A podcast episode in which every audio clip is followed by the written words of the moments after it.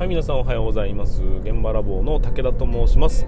建設業を持ち上げて楽しい仕事にするために YouTube チャンネル建設業を持ち上げる TV を運営したり現場ラボというサイトで若手育成現場の効率化のサポートをしたりしております。この番組では建設業界の最新ニュースや施工管理の仕事術あとは YouTube の裏話などなど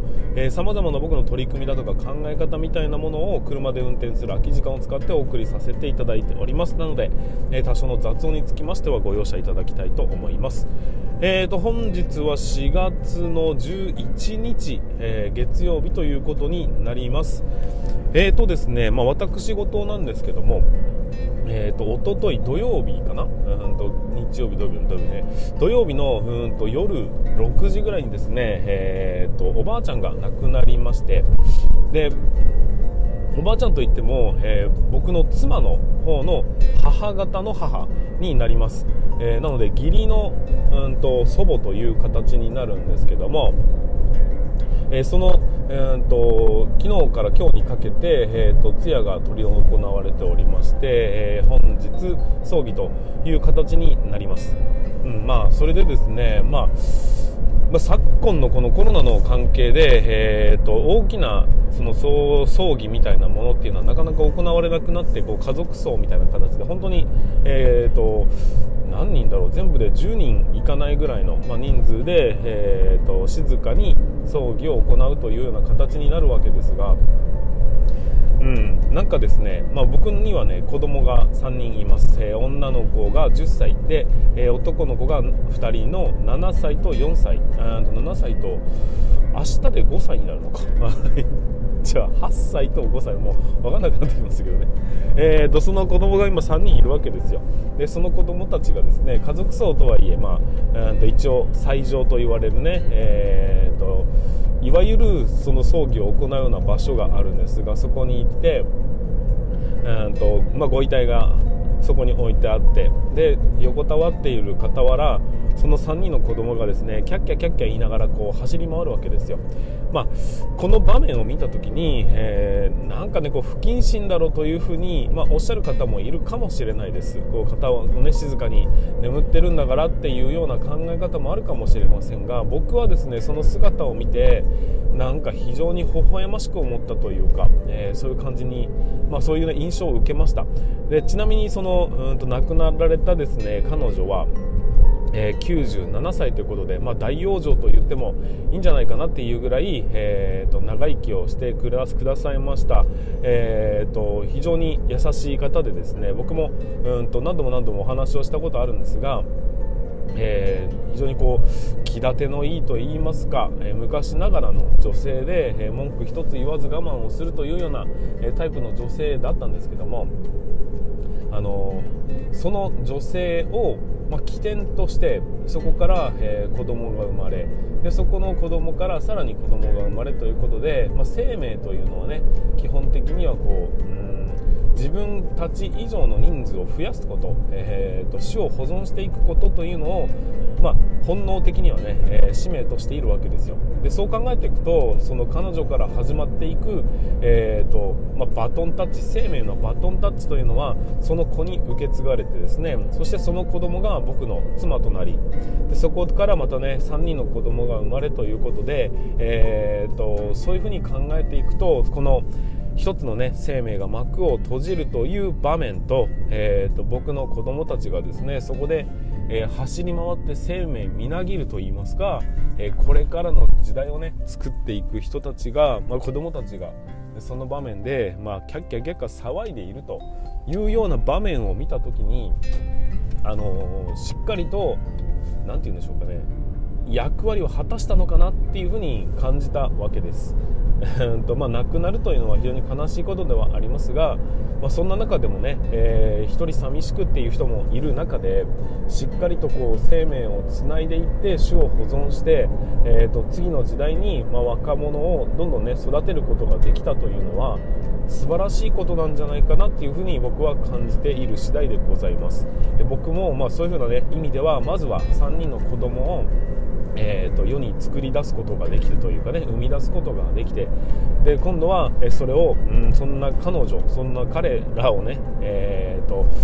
一発の自立する人間に、え自分の頭で考え行動する、人間をこうやって生み出すということねそういうことを、えーと、しっかりしていかなければいけないなというふうに思います。でそれそこまでねバトンタッチができたならばそこから先は、まあ、要は生命としての、えー、本質的なうんと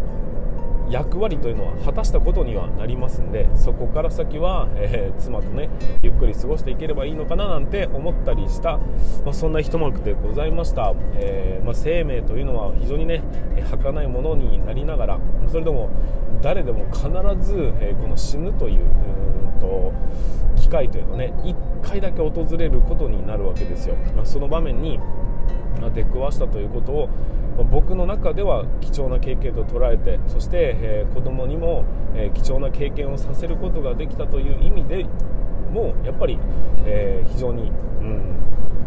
良いね、えー、刺激になってそれがまた強い生命になっていきで彼ら彼女らが、えー、また新しい生命を生み出すということを、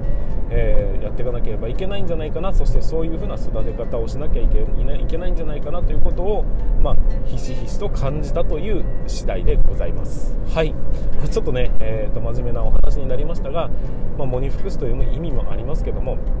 まあ、いずれにせよ本日もねしっかりと葬儀は行っていきたいというふに思います、まあ、その前に、えー、このねラジオ配信もしっかりとしていきたいというふうに思っております。それでは、え、本日も気を取り直してしっかり進めていきましょう。武田の作業日報。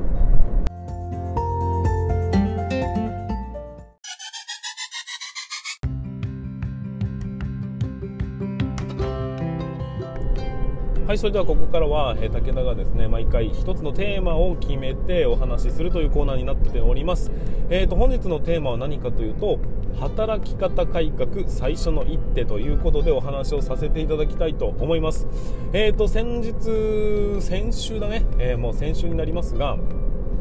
えー、電子書籍を出版させていただきましたということで、えー、そこから出版記念ということで、えーと、5日間の無料キャンペーンというのを行わせていただきました、えー、Amazon Kindle でですね、えー、Kindle というアプリを使って、えー、本を読むことができるんですがその出版に伴って、まあ、キャンペーン期間というのを設定することができるんです。5日間だけ。でその5日間を、えー、まあ、フル活用させていただいて、えー、皆さんに無料でお届けするというキャンペーン期間を終わりました。で、まあ、最終的なねまずは結果報告というところをお話しさせていただいて、えー、まあ、こういう機会ですので、まその本の内容についてね、えざっくり概要をねお話しさせていただければなというふうに思ったりします。えーとまずは、え結果報告ですが、え総数どのぐらいの部数が、えー、今回その無料期間中にダウンロードされたのか、まあ、購入っていう言い方がいいのかどうかわかんないですけど、まあ、購入ってことにしておきましょうか、えーとまあ、南部の、え部数が、えーとまあ、配られたというかね、え購入されたのかと言いますと最終的な162部、えー、購入するしていただくことが、えーと、できましたのでまずはご報告させていただきたいと思います、えー、わずか5日間で160部が、え売れる本っていうのはなかなかね、えーと、素晴らしいんじゃないかなと思ったりしております。ちなみに先行して転校してじゃないな、えー、去年一昨年か、えー、一昨年僕は電子書籍もう1本、えーと、先行して 先行してっていう言葉好きだな。っていう感じで 出してるんですけど。それは今現在でどのぐらい売れてるのかっていうとざっと500部ぐらい が売れております。まあさすがね、えー、Amazon さんということでずっとロングテールで、えー、月に、まあ、週に1本ずつぐらい売れていくような、えー、そんなようなペースではありながらそれでも売れ続けるというのは、まあ、普通の本屋さんに並べるとそんなことはないよなって思ったりしております、まあ、そんな中、え僕はえ、今回出させていただいた本で、えーと、わずか5日間で150部を売ることができまして、えー、皆さんご協力いただきましてありがとうございます。そして、えー、ご購入された皆さんもぜひね役立てていただきたいなというふうに思います。でもう1個、えーと、Amazon さんの方では、え Kindle ストアでのねそのランキングというのが日々表示されております、え1時間ピッチでこう更新されていくものなんですけども、えその中で、えいろんな部門があるんですがその部門の中で、えー、と結構1位取りましたっていうような報告になります。まずは、えーと、ビジネス経済部門っていうめちゃくちゃ大きい、うんと、ビジネス経済っていうカテゴリーだね。ビジネス経済カテゴリーっていうものの中でから、うんと、もうもっともっとこうぶわっとこう部門が分かれるんですがまずはその大元ビジネス経済カテゴリーの中で、えー、何位になったのかというと,、えーと、3位ということでものすごい膨大な、えー、このカテゴリーには、えー、本が出版されているんですがその中で、えー、なんと3位を獲得するという快挙を、え取らせていただきました、えーと、それともう一つ その中のね、えさらに分けられた各部門の中でも、えーと、記録がございまして、えーとまずはビジネス人物伝っていうまあ、謎のカテゴリーがあるんですけどなんかこうエジソンとかわかんないけど あの松下幸之助とかそういうことですよね人物伝って。なんか電気みたいなもんですよね。だと思うんですけどなぜかそちらのカテゴリーに、えー、カテゴリー部門部門に対して、えー、順位がついておりましてそこで1位を獲得させていただきました。これはちょっと謎ですけどね、えー、そしてもう1個が、えーと、 operations 部門って言って要は、えーと経済のオペレーションですね。経済じゃなかった経営のオペレーションですね。要は経営学みたいなもんです、えー、それについてもまた1位を取りました。そして、えーと、ビジネスのうんとこれなんだ？ねあった。人事労務部門。でも1位を取り取らせていただきましたということで、えーと、3部門1位。そして、え、ビジネス経済という大きな大カテゴリーの中で3位を、え、獲得するという、まあ、そういうね、えー、記録を取らせていただきましたので、まあ、この辺ね、えー、皆様のご協力あってのことということで、えー、ご報告をさせていただきたいと思います。この、えーと、輝かしいこのね功績が非常に大事なんです。これをもって、えー、続きましては、うんま、そのこれがねまだ最初の一歩だったんですけども続きまして今インスタグラムの方では、えーと、実際に働き方改革の中で僕がね現場でどういう施策を打っていったのかというところを順番に、えー、お話をしていっております。今、えーと、12344つの えーと手を打ちましょうということで打ちましたということで、えーと、記録を、えー、淡々と進めていっております。今度はそのものを今ブログに、えー、どんどんと落とし込んでいっておりまして、えー、そこから今現在、えーと、YouTube でその施策の話をしっかりするべくね、えーと今なんていうの作ってってます。なので、えーと、歴史代皆さんの方に公開させていただいて、まあ、少しでもねお役に立ててほしいなというふうな、えー、次第でございます。そういう戦略で進んでいますが、えー、この本につきましては、えーと、またしばらく、まあ、1ヶ月に1回しかこういうキャンペーンしてはいけないよということで Amazon の規定がありますんで、えー、その後の展開につきましては、まあ、Amazon では売らないです。売らないですって売ってます。売ってますよ。いつでも買えるんですよ。買えるんですけど、えー、売ることを目的としていないんですよ。広めることを目的としているので、えー、と今度は Amazon さんでは有料で販売はしておりますが、えー、とそれを 僕のね現場ラボというサイトで、まあ、無料で配布してしまおうというような意味合いで、えー、と常にどこかで無料で手に入るというような状況を作りたいと思います。ただ Kindle のように読みやすいものではなくて PDF 版での、え配布ということになってしまいますんでね、えその辺につきましてはご了承いただきたいとは思いますが、えもしも買いそびれたとか、え手に入れそびれたの人がいるんであれば、えー、と今後多分ね数日のうちに、えー、とダウンロードが可能になりますので本当はやっちゃいけないのかな？わかんないですけどね、えー、その辺をちょっと規定を読みながら進めてみたいなというふうに思ったりしております。はい。で、えーと、今回はですね、まあ、ちょっと前段が長くなりました。一応広告の意味も、えー、含んでおりますのでご了承ください、えー、今回はその本の、えーと、働き方改革最初の一手ということで、えー建設会社に向けての働き方改革の進めみたいな教科書的な立ち位置で、えー、本を出させていただいたんです。なので内容的にはものすごくうんと処方の処方なんですよ。なんかこうデジタルはこれをこういうことを使ってきなさいよみたいなことを、まあ、事細かに書いてあるわけじゃなくて実際に働き方を改革していくとしたらこういうところから始めなきゃダメなんだよっていうような、えー、お話になるんです。で、まあ、あらまし財と概要みたいなところをね少しお話しさせていただきますがまずは以前えーと、最初のコロナの波がやってきた時にたくさんの会社がですねうんと失敗をしたんですよ。でそれは何かっていうとリモートをやってみようぜっていう取り組みがほとんどのほとんどって言ったら言い過ぎだな、えーと、多くの 建設会社と言わずいろんな企業さんが、えー、施策施策を練ったというかね。とりあえず試験的にリモートを導入してみようぜということで、まあ、3日間なり5日間なり、えー、まあ、交代交代なり、えー、リモートでね、え、例えば現場を運営してみましょうとか、まあ、建設業じゃなければ違った、えーと、形でリモートをやってみましょうという取り組みをしたんですがほとんどの会社が失敗しました。でそれはなぜ失敗したのかというととりあえず何、とかあったら会社に来ていいよ。何かあったら現場に行ってもいいよ。だけど基本的には、えーと、試験導入なので家で仕事してみてくださいねっていうお試し的なポジションだったんです。だから誰しもがまあ何かあったら行きゃいいや。っっていう感覚になり結果として失敗したっていうことになるんです。そこには何が足りなかったのかって結局誰も本気じゃなかったんですよ、まあ、できたらいいなみたいなね。そういうただのお試しだった結果、えー、ただ失敗したと。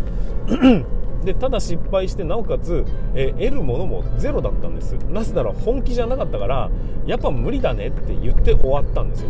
だけどその時僕はなんで本気を出さないんだっていう風に感じたわけです。でその後うーんと3年経ってえー、僕は現場で実際にねリモートという形で現場監督業を運用して実績として成功させたということになるんですよ。だから本気でやればできるんです。できるんだけどやらなかった。誰もがどうせ失敗するという前提のもと、え進んでしまった結果、えそれを失敗に導いてしまったんだよというような、まあ、背景がありますよねと。いうところでまずはね本気出していこうぜっていう話から初めにということで、えーと、お話をさせていただいております。で、まあ、本気を出そうと思ってってるかどうかは別としてもう本気出さなきゃいけない状況なんですよ。2024年の働き方改革に向けて残業規制に向けて、えーと、建設業界は本気で動き出さないともうまずいんです。あと2年しかないんですよ。だから、えー、その本気の出し方がよくわからない人にとってみると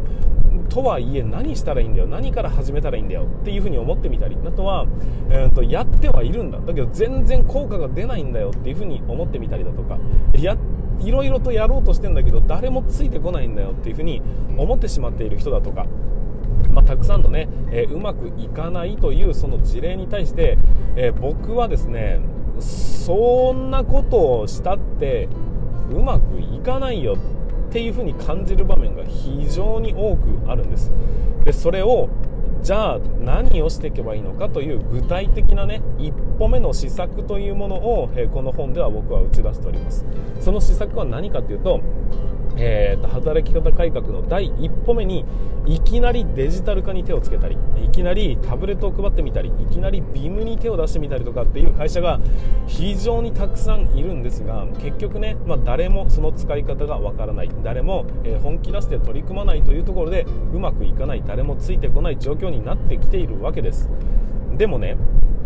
よく考えてほしいんですが、えーとそこなぜ誰もついてこないのかっていうことを本気で考えずになんだよちゃんと使えよっていうふうにこう力でゴリ押しをしようとしているんですよ。うんそれじゃうまくいかないんです。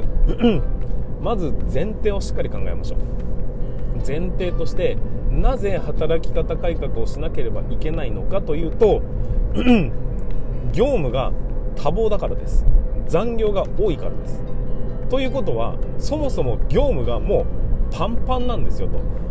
パンそのパンパンの状況の中で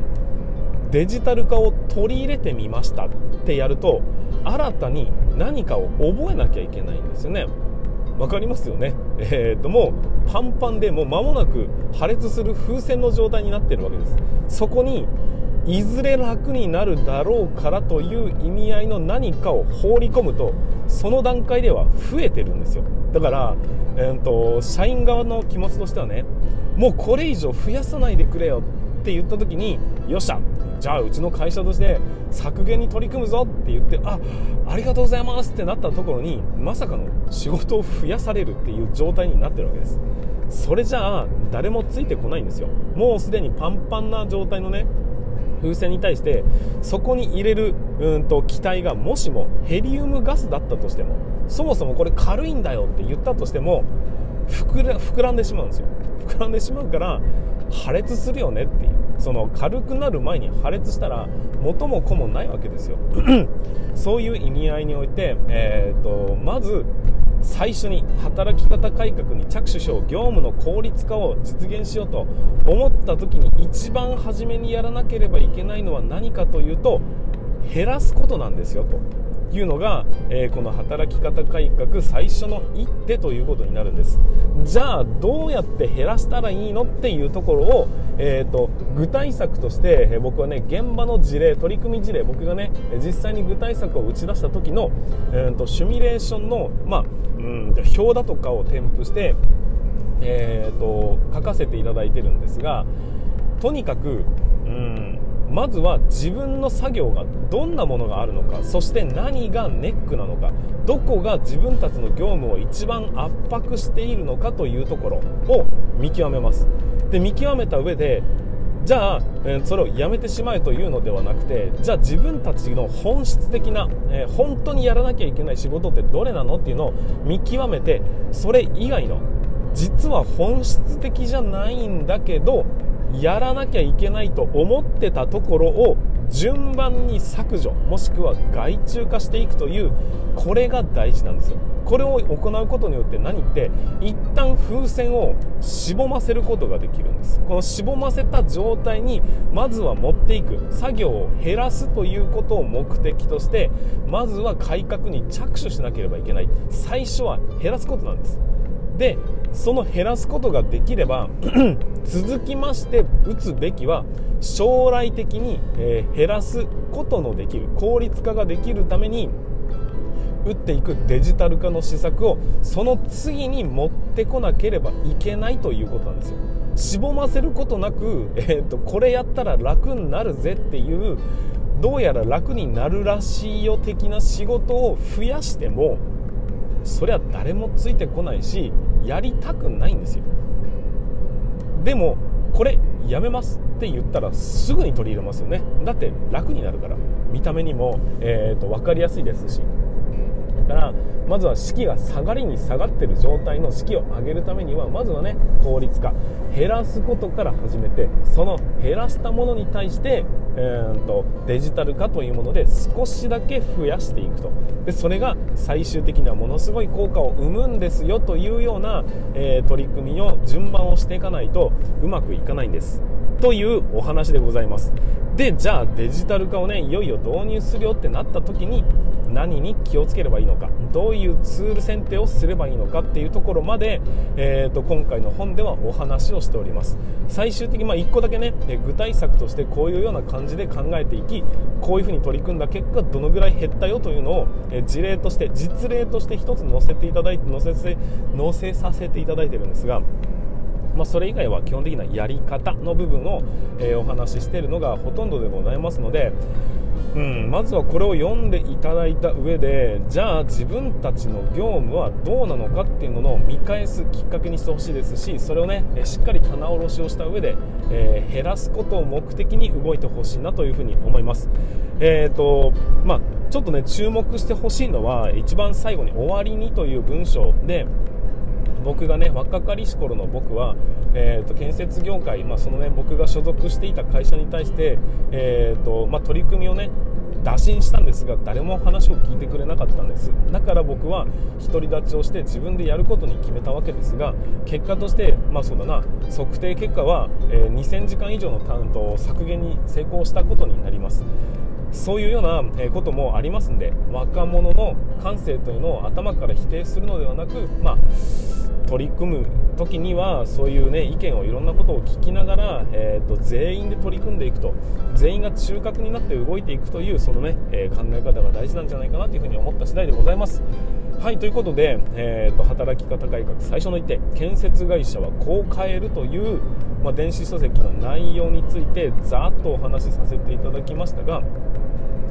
えーと、もしもね、えー、買いそびれたんだよなっていう人は、まあ、僕にねちょっとあとダイレクトメールをください。まだサイトに載せるには準備ができておりませんので、えーと、まだ無料で今はね単純に有料のものというふうになっております、まあ、買っていただいても構わないんですけどもわざわざお金払う必要性はないですから僕の方で、えー、無料で配布しますんで